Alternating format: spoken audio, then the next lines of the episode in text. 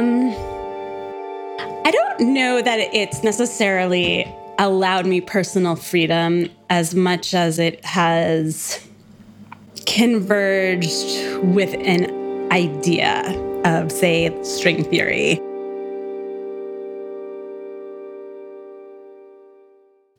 Welcome to Hedonist, the five part series about the sex party revolution. I'm Grant Irving. We generally think of the sexual revolution as in the past, something that lived and died in the 70s. But this is a story about people looking to ignite a new revolution. I know, sex is everywhere. It sells us everything. That's part of the legacy of the 70s. But right now, people are getting together to discover what free love means in 2018. Yeah, it sounds lofty and complicated, and it is. And like all movements, people faction off, they infight, but the community members, they find new homes, they create new lives. And this is a story we're telling. But before we get into it, this is a podcast, so here's a word from our sponsors. Hedonist is sponsored by Zero Spaces. Recently, I talked to Zero Spaces founder Stoya about problems she sees in porn and culture that led her to start Zero Spaces. Problem one porn has become anonymous. If you type porn into Google, the first thing you're going to see is a lot of free tube sites. And as a way of making it harder for content creators to get their intellectual property removed, they actively don't attribute credit. So they don't say who directed it, what the name of the movie is, who the performers are. And especially with the more amateur looking pornography, you have no idea of telling was this professionally produced? Is this someone's private sex tape? Is this something that maybe one of the people involved doesn't want out there? Like, you have no clue. Zero Spaces makes it really easy. Let's see, if you're looking at a piece of content, you can click on the creator's name and then click again on one of the links. And so you're two clicks away from their social media presence, their website, or their clip store for their own pornographic work. Hey, you did that in under a minute. Fuck yes! That's zerospaces.com. One issue is $25. Individual components are available for 3 to $5. Buy the whole issue. Get off, then read something really smart and feel good about yourself all day. That's zerospaces.com. Zerospaces.com, engineered for exploration. Hedonist is also supported by Feeld. Founded in London in 2014, Feeld is a dating platform for open minded couples and singles. For more information and to sign up for Feeld, visit feeld.co. That's F E E L D dot C O.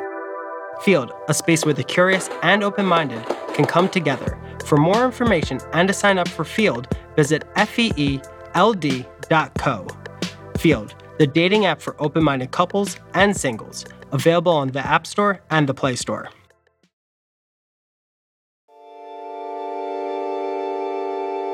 There are multiple universes that can coexist and have different experiences that don't influence each other and don't contradict each other okay, we can talk about gender as being on a spectrum. We can talk about sexuality as being on a spectrum. Like, what else could be on a spectrum? Um, is identity? Is personality? Is nationhood? Is race? Like, which of these things, like, what is a spectrum? What is the difference between self and other? There's an arbitrariness to what we consider otherness. So, does that allow me personal freedom? yeah, I, I guess it does.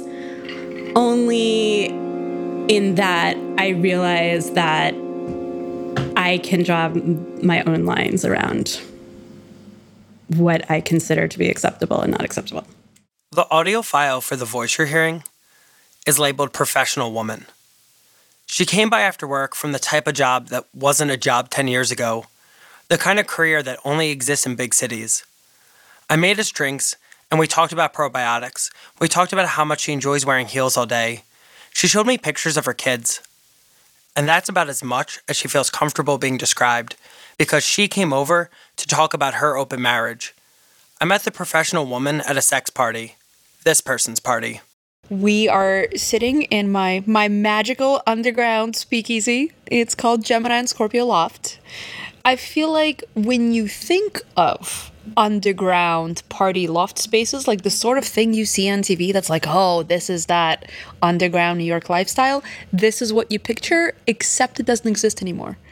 Hi, I am Miss Scorpio. I run House of Scorpio, which are sexy makeout and play parties and occasional classes and other sex positive events.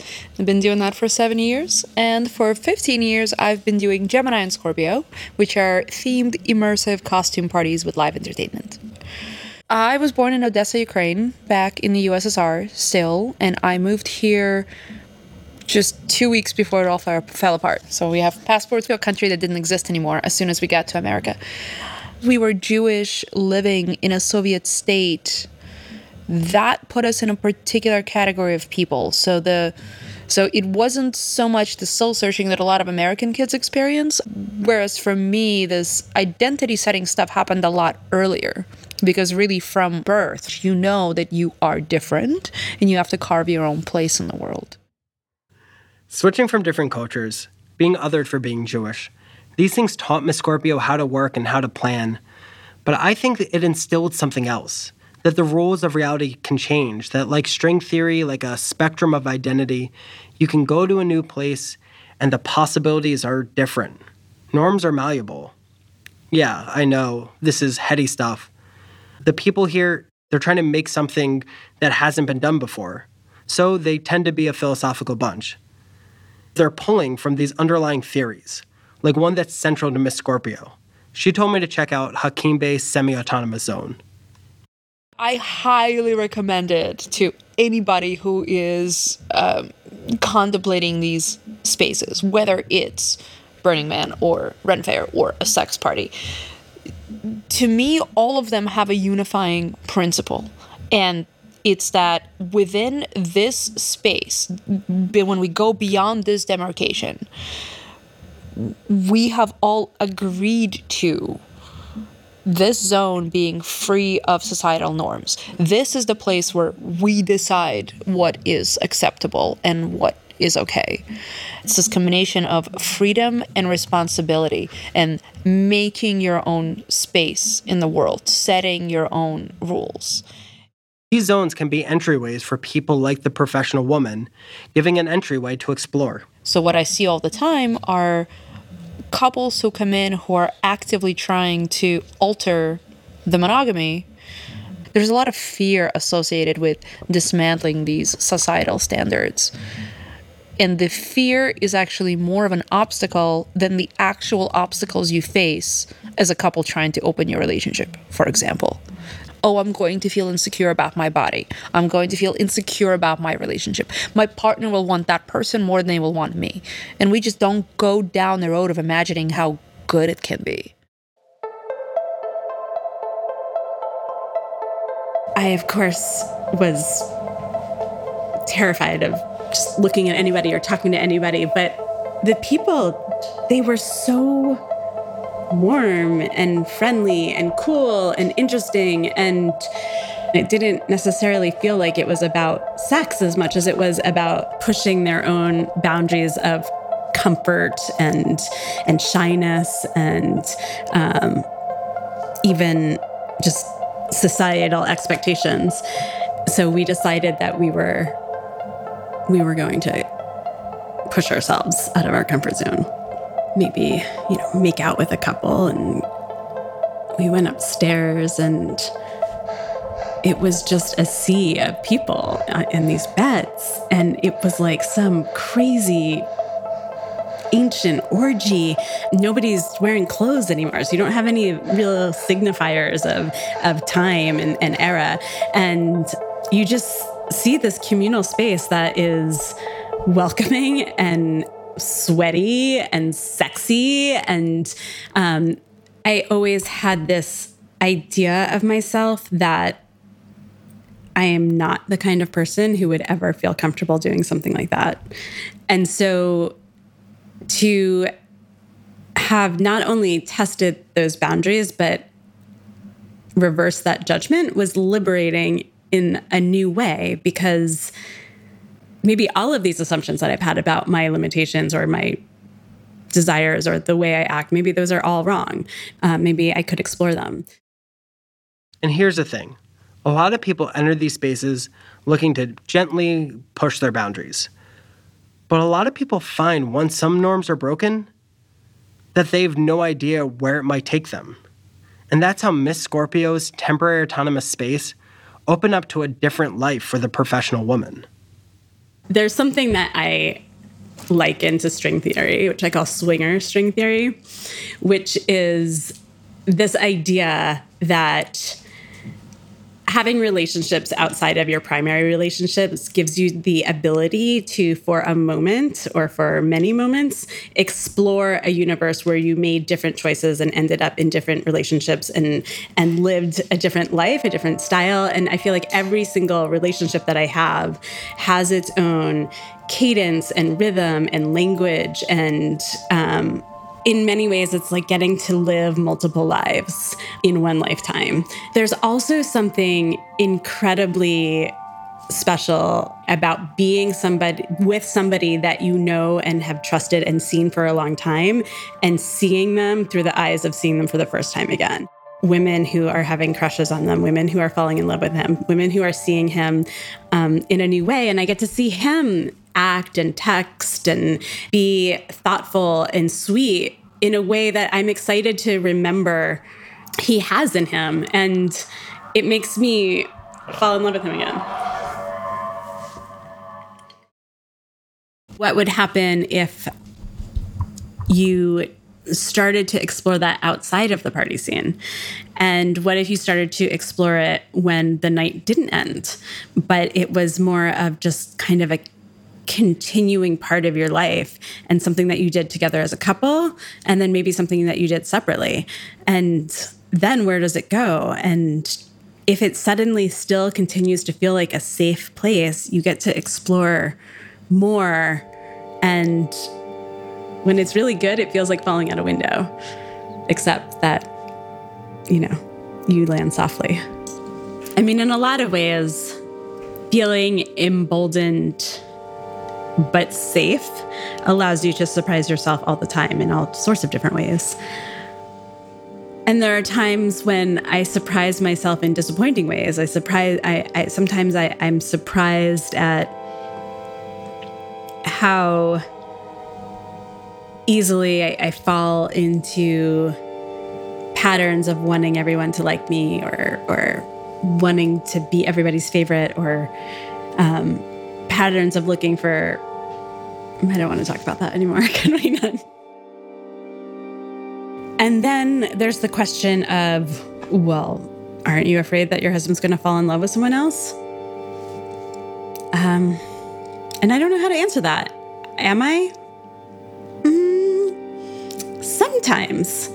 But I think that we both have this feeling that we have a really great relationship and partnership and life that we've built together. And could you possibly beat that with some other person that you find that you is better and smarter and funnier and wealthier and wittier, whatever, all of those things? Maybe.